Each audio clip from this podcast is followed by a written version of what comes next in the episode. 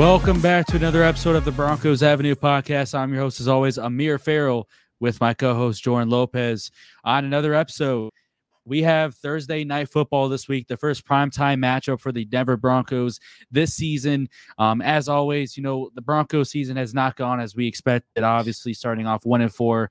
Um, definitely not the, the start that any of us predicted from the uh, the beginning uh, and end of the offseason. But we're still here every single week to preview the Denver Broncos games, kind of give you guys a look at the keys to victory, players to watch, our game predictions, who's going to ball on the offensive and defensive side of the ball, and then at the very end, our score predictions. But also, as you guys can tell from the title of today's episode, we are going to be going over some uh, players that should or should not be traded on the Denver Broncos roster at the very end of today's episode.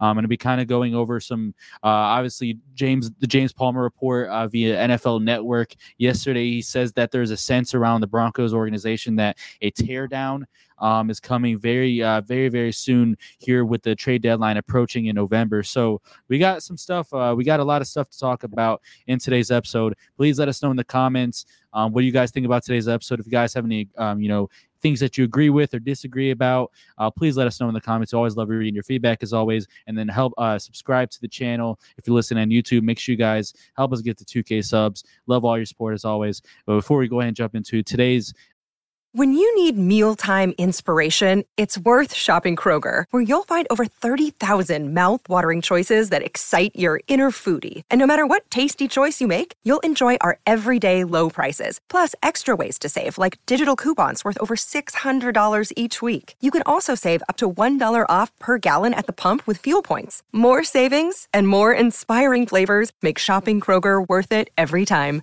Kroger, fresh for everyone. Fuel restrictions apply uh, preview for the Denver Broncos Week Six game against the Kansas City Chiefs. Jordan, how are you doing today, brother? You know, I'm doing all right. Continue to talk about Bronco stuff. I know both of my football teams want to lose in the worst possible way. It seems like every week, and now UM has caught on to that uh, contagious feeling from the Broncos.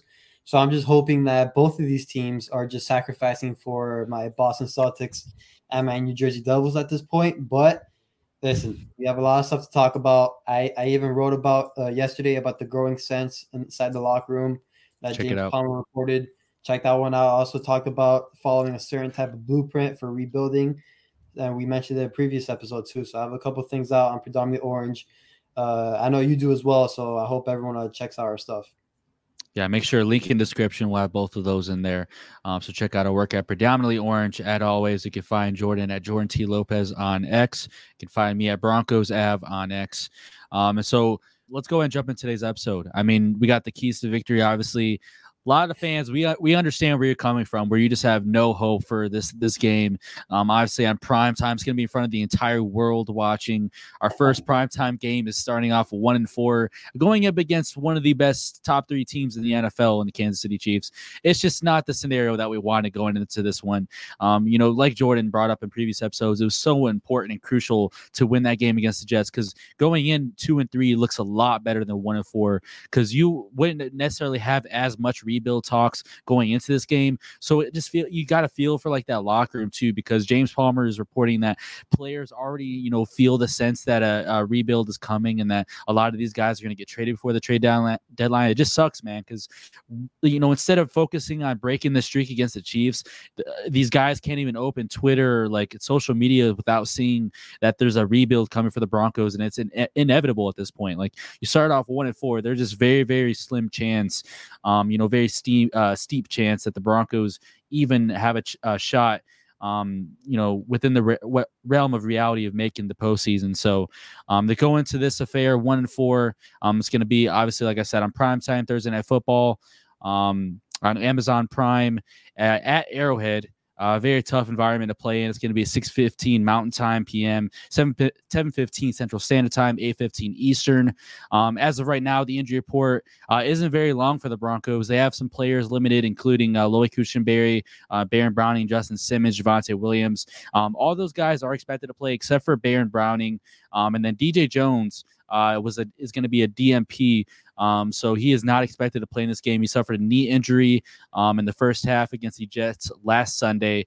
Uh, unfortunately, after losing him, the Broncos' run game just fell apart. I mean, yeah. Breece Hall had nearly 200 rushing yards. It was just very very bad. Um, so he losing him is going to be a very, very big loss for the game this Sunday. Um, I would expect probably uh, a big game from Isaiah Pacheco and company in that one. Jerick McKinnon, obviously, uh, definitely it was um, you know having some great games against us last year. So uh, the Broncos ha- will have to contain him in this one. Game plan for him uh, this Thursday. Um, so starting with my keys to victory. I mean, it just it's very simple. I mean, you got to play tight coverage in the secondary, close the run gaps quickly. After DJ Jones got hurt, it was just like guys are letting wide open run lanes being created by the Jets O line.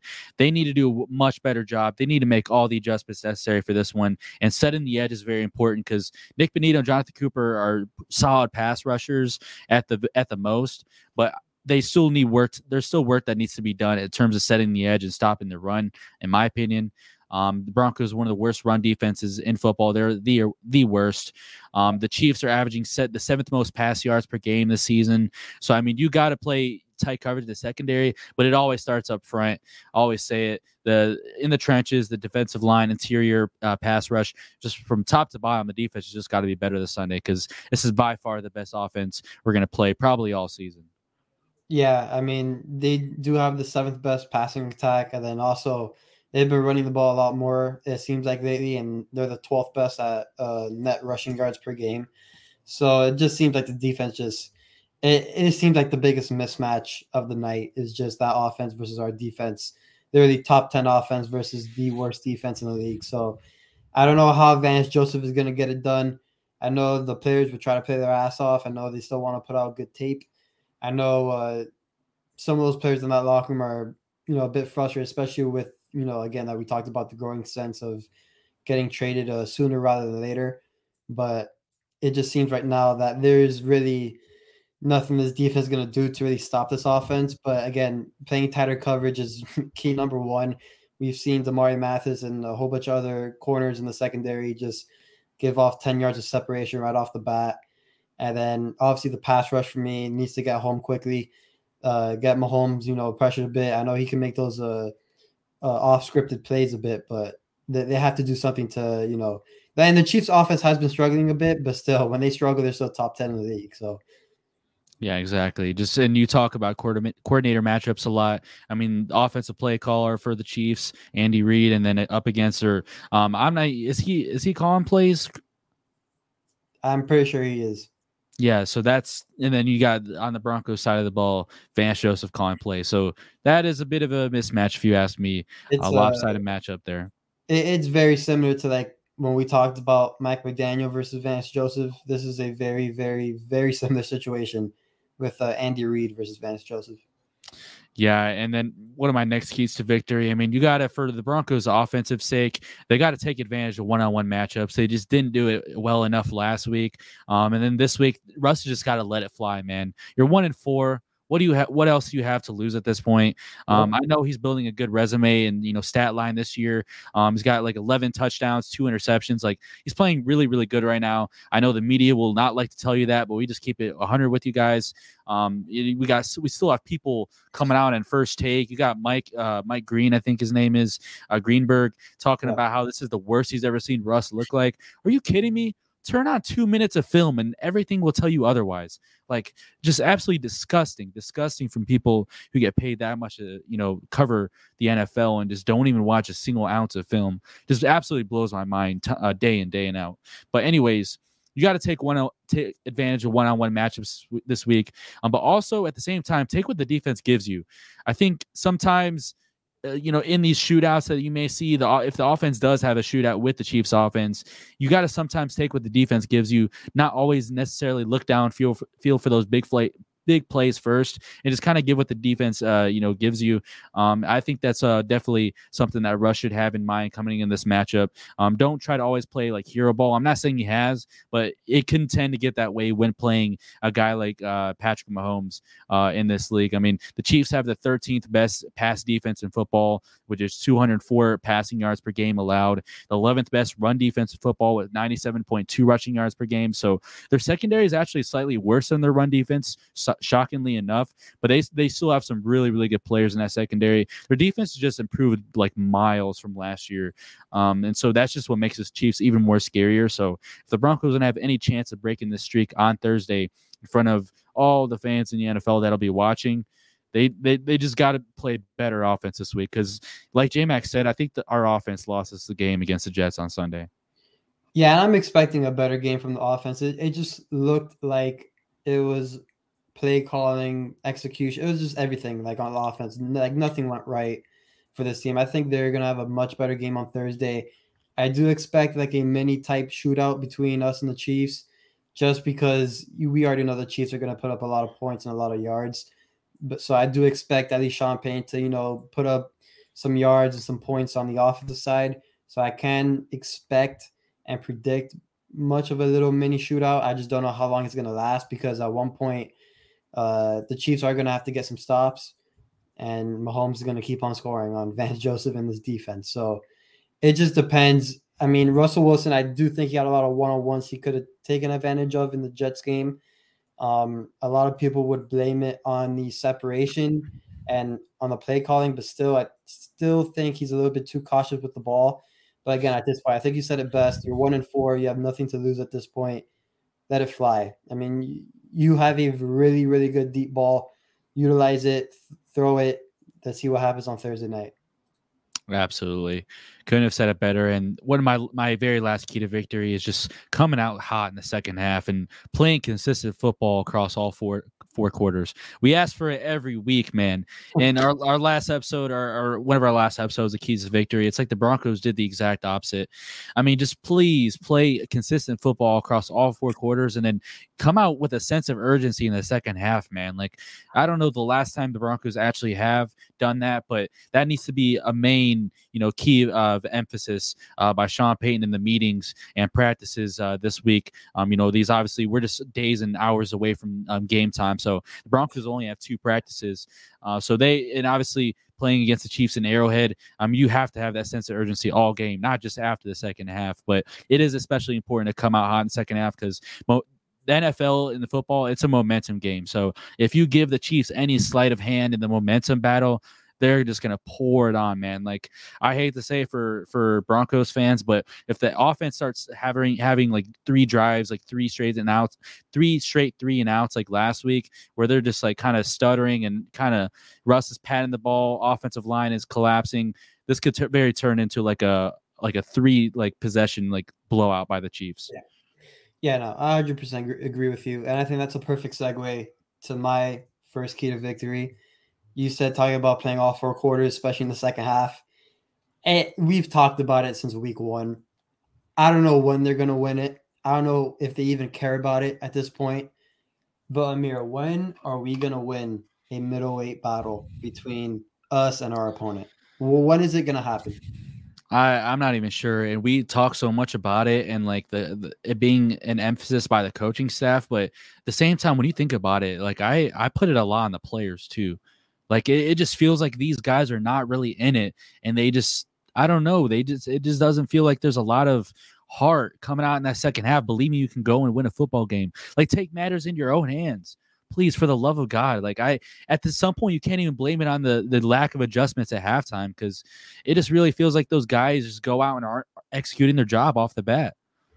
Yeah, so we all like I'm glad that I've I don't want to say I introduced, but I've kind of really harped on the middle eight here on Broncos Ave, and I hope a lot of fans have learned about it. And I hope fans can also see in the game how important the middle eight is in the game, because it always seems like the Broncos do good in the first four minutes of the middle eight, but the last four is just abysmal. That's when we really lose it. So I don't know when this game or this team, I, I should say, is really going to take care of that middle eight and take care of business. But thankfully enough, I know last year Andy Reid could care less about the middle eight.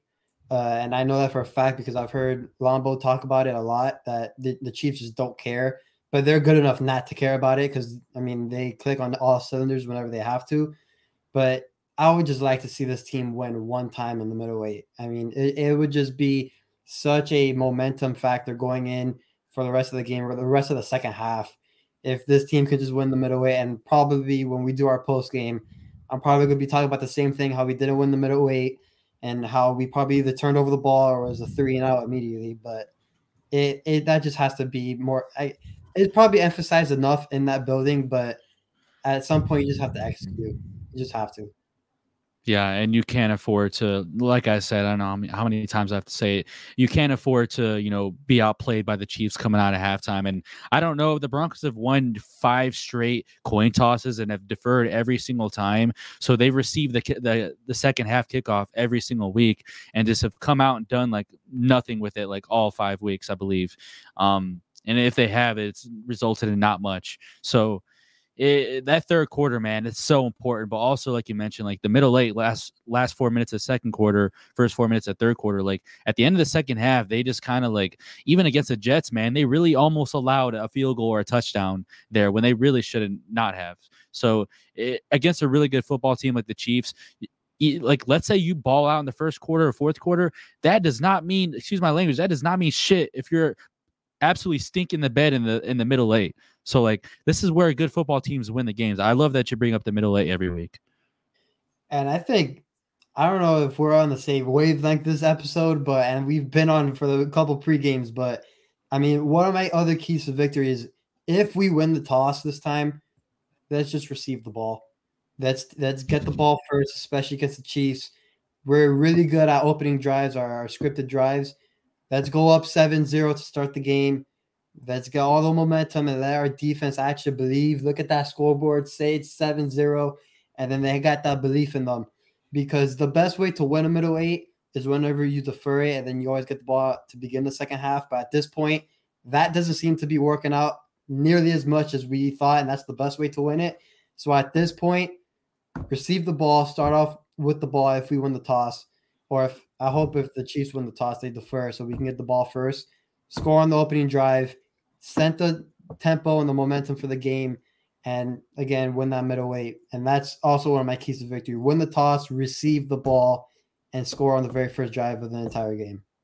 You you should always go and put the better phase of your team and the better unit of your team on the field first. And the Broncos every single week have put their worst part of the team on the field first, and that's the defense. And they're always immediately giving up a field goal or a touchdown, and that kind of just sucks the life doesn't suck the all the life out of the team, but it really drains the team kind of. And I know last week the, the defense forced a three and out or whatever. Um, but then Marvin Mims obviously muffing the punt.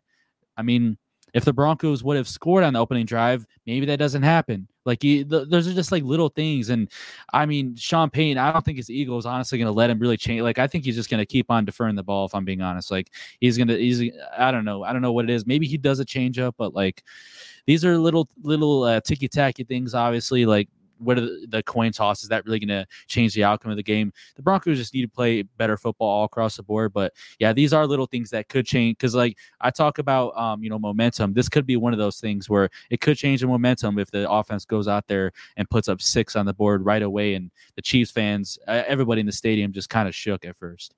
Yeah, which I don't mind if he just keeps on winning the toss and defers it. I mean, that's literally the best way to win the middle eight. It just seems that we're so bad at it that I mean, again, like you said, a little ticky tacky stuff. But my last key to victory for this game, the Chiefs are actually really good on defense on third down percentage. They're the ninth best team in the league, uh, only allowing 35% uh, third down conversions. So I've harped about it on previous uh, keys to victories. I think early down success is going to be key for this offense, gaining first downs on first and second down. So early down success is going to be key in winning this game and moving the ball up and down the field. The Chiefs defense is really good, but again, first and second down, those are key downs to really uh, move the chains. All right. So our weekly uh, trend, our weekly tradition, I should say, our offensive and defensive player of the game predictions. Uh, you were pretty pretty spot on last week with Nick Bonitto for your defensive player of the game, um, and then I picked Javonte for my offensive player of the game. He didn't play obviously, so for my offensive player of the game this week, I'm gonna go ahead and run it back with Javonte. He's actually playing this week, um, so I'm gonna say this time, he finally scores his first touchdown of the season. Um, I think he he plays really well against the Chiefs. If uh, people haven't really noticed that, um, one of his uh, first games actually was uh, in I believe it was in Arrowhead, and he had like 200 scrimmage yards in his rookie season. Um, that could have been in Denver. I could be wrong, but yeah, he he had the starting job that night and played really really well. Um, so I I'm picking Javonte this week. I think he has a big game returning from that hip injury. I like that pick. I'm going with a similar player. I would pick Jerry Jeudy, but at this point, I I can't count on my team feeding this man the ball. I mean, it, it's ridiculous. But I would be going with another guy that's been trying to feed the ball a little bit more too. I'm gonna stick with Jaleel McLaughlin. I think he has a good game against the Chiefs. I think he continues that momentum of just playing well. It looks like he's the only bright spot right now on this offense, especially last week against the Jets. So I think he has another good game. I think he gets around 15 touches, and uh, he does some uh, big damage in the passing game. Yeah, definitely a weapon. I mean, he's leading the NFL on you know like force uh ta- forced missed tackles um per ca- per carry in the entire NFL. So that's just ridiculous, man. That our undrafted rookie is one of the lone bright spots on this entire team. Like that's yep. it's kind of crazy.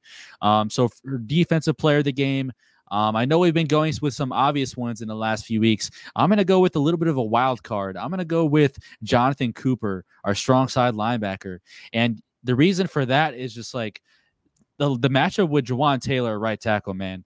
We, me and J Mac did episodes during the offseason. We're going over our future right tackles, who we believe that should we should and shouldn't sign. And one of the big guys I had circled as a do not sign was Jawaan Taylor the dude has just played bad football to start off the season. Um, he's been one of the bad, you know, players on that Chiefs O line. He has had his moments, but also just overall just not been a great right tackle, not been the right signing. Uh, they signed him to a four-year, eighty million dollar deal just to be a liability. I think Jonathan Cooper having that matchup across from him.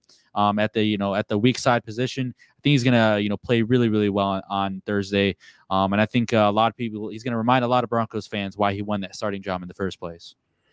I like that pick. I'll be going with someone across that defensive line, but I'm gonna go more interior. I think Zach mm. Allen stacks up another game that he plays really well, and I think I thought he played really well against the Jets. There was multiple missed calls that the refs missed. He was getting held a lot during that game. I think he uh, creates a lot of havoc in this game in that interior line. I think he gets to Mahomes a bit, so I think Zach Allen is going to be the defensive player of the game two wild card picks from uh, from us. I like it. Uh, so let's go ahead and throw out our score prediction for this week. Um, Broncos one and four, man. Thursday prime time, Amazon Prime against the Chiefs. Just gotta love it.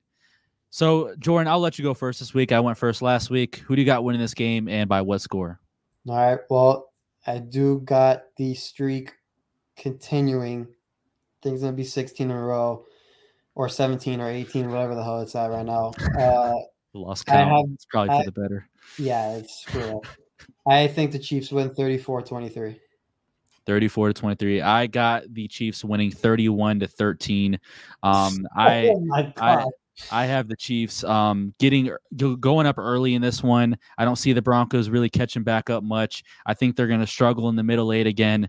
Um, I hate being negative, guys, but this is my legitimate prediction. Um, I think that Chiefs defense is just elite, man. They're top ten in multiple categories. Um, Steve Spagnuolo. I mean, I give him all the credit, man. He's done a really, really good job with that young unit. Um, I think the Broncos offense could score. I, I would say like my max for the, the Broncos, I would say alternate score prediction for me is like 31 to 17, but I just don't see it getting more. I don't see getting like one possession game. Uh, I see the Chiefs looking at this game as like a gimme, like it's going to be like easy like cake. Like it's it's going to be that easy for them. So I hate to say it, but I think the Broncos going to one and five, and I think after this game you might see some Broncos get traded. I hate to say it, and make sure you guys. I know this not easy to watch Broncos football, but watch this game because I don't want to. We're going to name some players actually right after the segment, but some players they this they might be playing their last game with the with the team. I hate to say it, especially after this Thursday night game. It is a long week a long, long week. They have so the time to make some moves. Calls will be made, interest will be had. So I expect some phone calls to be made and some things to be shuffling in that locker room if uh, we go one and five, which is, we are predicting for us to go one and five. Yeah, man, it, it's just tough, and the fact that some of these guys might be playing. I don't, for for the record, I don't think these guys are gonna. I mean, you maybe see you may see one player get traded, but I think this is gonna be a thing where it kind of like starts to happen like right before the trade deadline. But honestly, I like you bring up a good point. It's a long week, man. So George Paton, Sean Payton, they're probably going to be on the phone seeing how much of a, you know, some how high of draft capital they can get out of these guys before it's too late. Um, and then obviously, like some of these guys, if they have a good game, like let's say Courtland Sutton goes like four four receptions, like 90 yards, his his his trade value is going up. and might be his last game with the Broncos. I hate to say it, which is a perfect segue into our last topic of the episode. Um, a lot of people have been talking about it on social media. Let's go and talk about some Denver Broncos players who we think will be traded um, and who we think uh, the, the, specific positions are the positions that Sean Payton would like to rebuild for the future. We talked a lot about, you know, specifically me and J Mac about how we want this team to be more centered around what Sean Payton invests in these specific positions. Like we want Sean Payton inherited guys. And I think a rebuild, honestly, at this point is for the better. The Broncos really aren't headed in the, the positive direction this season. And so I, you know, I said in our last episode, probably rebuilding a, a good like 70% to 80% of the roster is in the best interest of the franchise's future. Um, so I think players that need to be traded that me and Jordan kind of agreed on are Courtland Sutton, wide receiver, tackle Garett Bolles, Justin Simmons, kind of a, financial casualty. Uh, Javonte Williams. So I hate so much to say that my favorite player. Um, I just don't see the Broncos paying him. They could let him, you know, go throughout the rest of his rookie contract. Don't get me wrong. I would prefer to see that. Um, but I think the Broncos might try to sell high right now, and I think the emergence of Jaleel McLaughlin might um, play a factor into this. Um, uh, but aside from those guys, Josey Jewell, I mean, the last year of his contract, the Broncos, they might try to uh, deal him away like they did Bradley Chubb because they know they're, they're not going to pay him, especially with Drew Sanders coming up. Uh, and then Frank Clark, uh, Ian Rapoport already reported that there's multiple teams interested in trading for him. Um, so the Broncos could maybe pry away like a sixth or a seventh for him. Seventh is probably more likely. Um, and then DJ Jones is an interesting one that me and you talked about, our no, starting nose tackle. Um, he's dealt with some injuries. Um, he's getting up there in age, uh, and then obviously, um, you know, like I mentioned with the uh, the injuries and then the contract uh, next year. Uh, this is last year with the Broncos. So at this point, did the Broncos just trade away, trade him away now and try to rebuild at that position and get younger on the defensive line, Jordan? I think DJ Jones is a like realistic option of him getting dealt. I think the first domino that will fall, um, if and let's be quite frankly, when we lose on Thursday night, I think the next trade from the Denver Broncos will be Frank Clark. I think he would net us at least a sixth round pick or a seventh round pick. I think when we trade players like a DJ Jones, I think we can possibly get a fifth round pick. I would love a fifth round pick, especially just because studying what the Rams did uh, last year, they had a lot of fifth round picks. I think they had five fifth round picks, and that's where they got Puka Nacua and a lot of their other uh, younger guys are balling out right now. So I, I would like to see like those middle round type draft picks, fourth and fifth. I know with Sutton we can probably get a fourth, hopefully. Um, Garett Bolles, I think we can get. So yeah, I, I'm looking towards those middle rounds where a lot of teams will either try to stack up on or try to trade away just for more assets. But I'm looking for those middle rounds to get you know some draft capital for those type of guys. And again, on DJ Jones, I think he is one that, I mean, what what would be his role here if he stays and stays through a rebuild? I think Payton would like to get younger at that position, at that unit, and you never know. A young stud at in the interior of the defensive line could really do us a big benefit, especially on a rookie contract. So I think DJ Jones is one to look out for. Yeah, um, correct me if I'm wrong, but I think the Broncos are in some kind of cap tr- trouble next year. Um, so they could, with DJ Jones being on a three-year, thirty million dollar deal uh, for next year, uh, this could be, you know, maybe getting rid of him saves you a good ten million in cap space and puts the Broncos in a much better spot. Because I mean, let's face it, the Broncos, you know, could make a miraculous run, or they could trade a lot of these guys and cut these guys to save that cap space to put you in a better spot in the future uh, with this ownership and Sean Payton running the team. So um, that's just kind of where it looks like for DJ Jones. Great run stopper, but like you said, the team may, may look to get uh, younger at that position and inherit, inherit some more, um, you know, Sean Payton draft picks. Which I wouldn't mind because again, getting younger at that position I think is better like you never like I'm not gonna say we're gonna get like a Jalen Carter type player in the draft yeah. for him, but if we can find someone at least a little bit like similar to that talent, maybe like in the later rounds, maybe third round, fourth round, it makes a big difference. That defensive line, if you have a good D line, you're gonna win some games, and your defense is gonna be a lot better. So right now our defensive line is not good. So I can see that being a major point of emphasis during the offseason, whether drafting or retooling through the free agent uh, uh, class I'll be coming up. But yeah, I, am expecting for that group to be a lot younger. Yeah.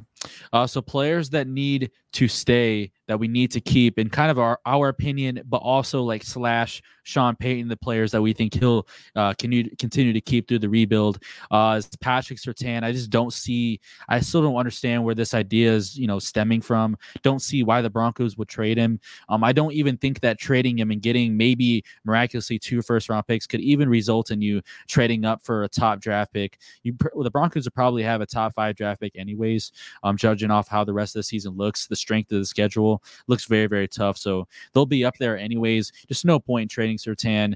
Um, you you just can't trade for him and then ha- nail the draft picks to uh, contribute the same amount of impact that he'll give you uh, in his time with the Broncos. Only way I see him leaving is if he literally goes to the front office and demands a trade himself. Uh, so I have guard Quinn Meinerz, right tackle Mike McGlinchey, and guard Ben Powers. Those three offensive line I think are really good uh, pillars and you know building blocks for your offensive line. And then also I've had my you know doubts with Mike McGlinchey, but at the same time he is an elite run blocker, and they did sign up that big contract, so there's no really out for him. Same thing with Ben Powers. Um, I'm a really big, big Ben Powers guy anyway, so I would not like to see him go.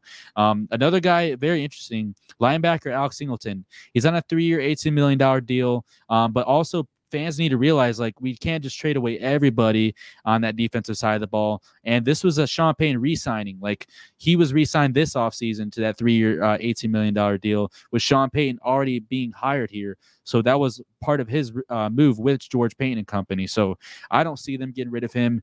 Um, I could see maybe a pay cut in the future, but I just don't see it. Um, Jerry Jeudy, uh, and before we go and talk about Jerry Jeudy, obviously the 2023 draft class is going to stay. For anybody that thinks Marvin Mims, they're going to trade him, like just stop. But anyways, Jerry Jeudy, um, was one of our, our last player for uh, players to keep. What what is your argument here for any Broncos fans that still think uh, he should be a part of the fire sale? Well, if he is a part of the fire sale and anybody vouching for that, you I mean, we're going to be in the market for a wide receiver. And if we have one on our team right now that is young and one that we could use, even though we don't use them, I don't get what the point is for letting him go. I know that we're going to have to eventually pay him.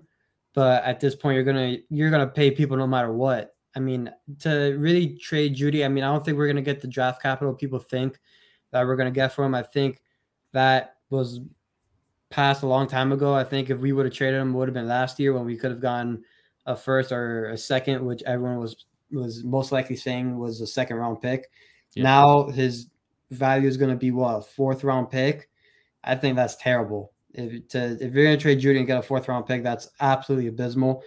You keep him, you utilize him in the offense, and I think he can do really good with Payton. Again, you don't trade a young a young star wide receiver. I know he hasn't had that production of a star wide receiver, but anybody that can actually understand what's happening with Denver and what happened throughout his whole tenure here would actually understand that he has gone through five different play callers, 25 different quarterbacks, and everything like that. So give him some continuity, give him the same head coach, play caller.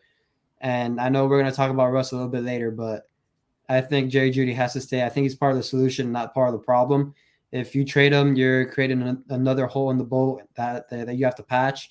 I know a lot of people have been uh, using that analogy, and uh, it's perfect with this one. So I think he's uh, he needs to stay. Yeah, you said it best. I mean, Jerry Jeudy just comes down to utilization, and if you're going to trade him away for a fourth round pick, and we maybe a wide receiver comes in and breaks out, but it's just not realistic.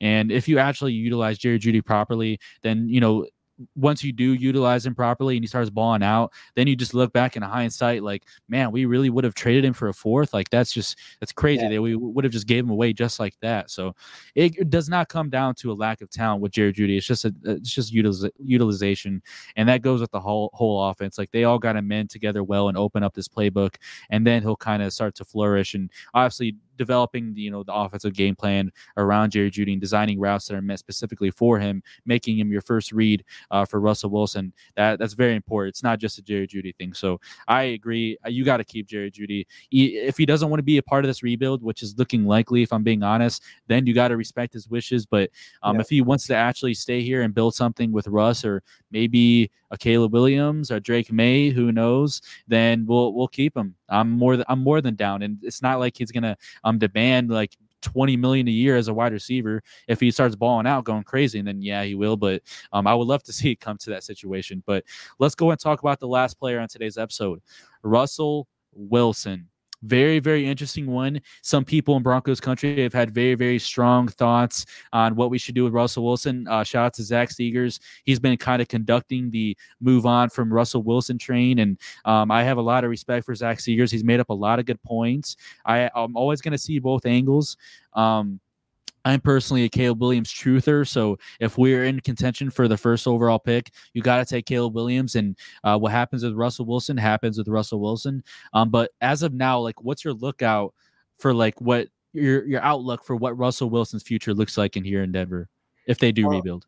So I wrote about it a little bit on predominantly orange on the LA Rams type blueprint of rebuilding, meaning they kept Stafford. So I alluded to the fact that we should keep Russ but I will say it all depends on the draft, what pick we are, the order, and all that. I think it really does because, it, and I've said it to you off here. I don't think we're gonna be close to Caleb Williams, and I'd be surprised if we're close to Drake Maye.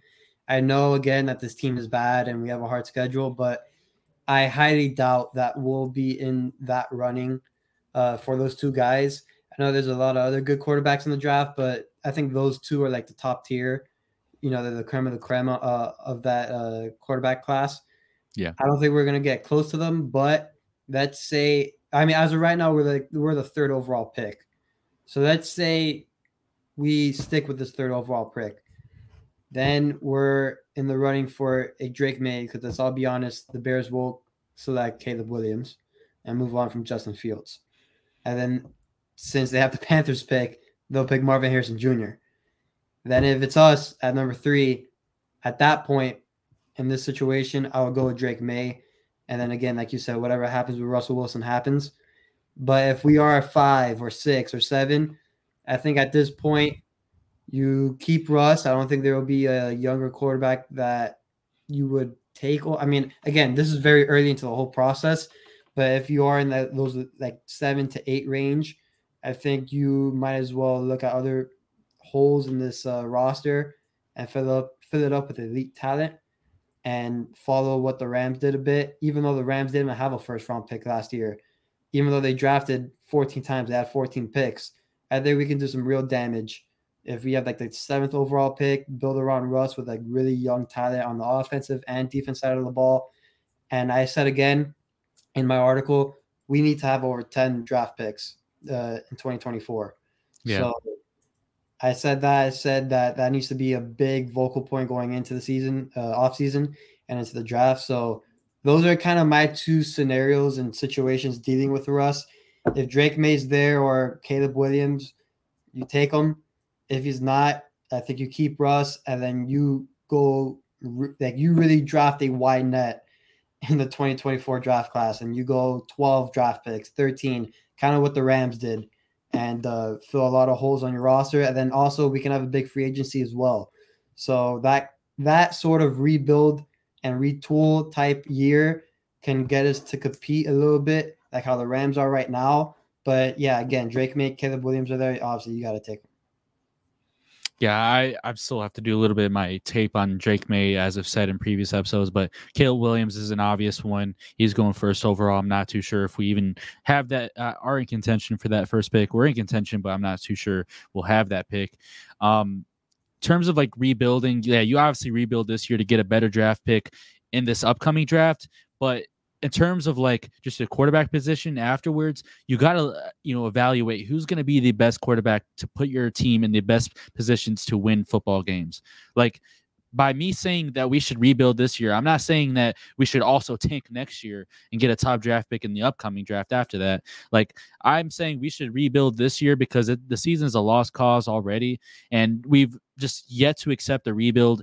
I don't know, a time and time uh, again over the last I don't know how many years, and so so by finally doing that, which it looks like it's going to happen according to James Palmer and other sources, it looks like we're finally going to go through the process of rebuilding. But in terms of the quarterback position, you still got to try to win football games this upcoming year because you could have a, a, a, Ram, LA Rams type arc next year where they they kind of have a bunch of draft picks, but they're also winning football games and are competitive because of not only their young talent but their coaching that is already established there. So if you can actually make the right hire at GM and nail on these draft picks and make the right hire hire at DC, you can actually be a really good season after just a one year rebuild.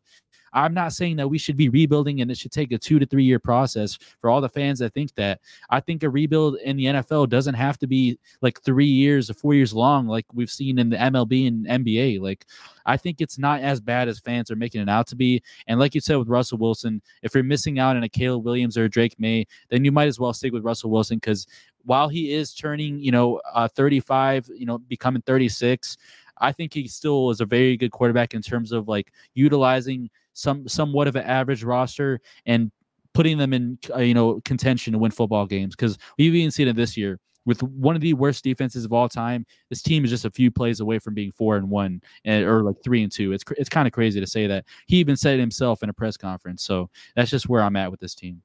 That's why I kind of lean more towards that type of rebuild just because again I don't think we're going to be in that situation with Drake Maye or Caleb Williams and I think that's a more realistic option. But again, the Rams are still competitive now and technically they're still kind of rebuilding at the same time. I mean, they're still they still have draft picks, they're still going to try to acquire draft capital at the same time. So I mean again, they're still going through the process, but it's a lot less dreadful as people would want a rebuild to go through. And I think you said it best, and I've heard it from other people like Lombardi. Good coaching and a good quarterback that are in sync, like how Sean McVay and Matthew Stafford are.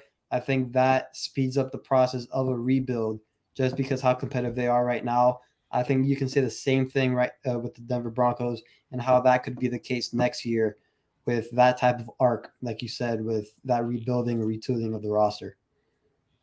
Yeah, and you know, obviously not a lot of fans are looking forward to rebuild, but it's just in the best interest of this franchise. And then also when I mentioned like a, a rebuild, like it's not just going to be the roster, man. It's going to be that entire defensive coaching staff and it's going to be the entire front office because I'm really excited to see what we can actually do in terms of, you know, changing up that front office. All the John Elway regime, I'm sorry, it's got to go.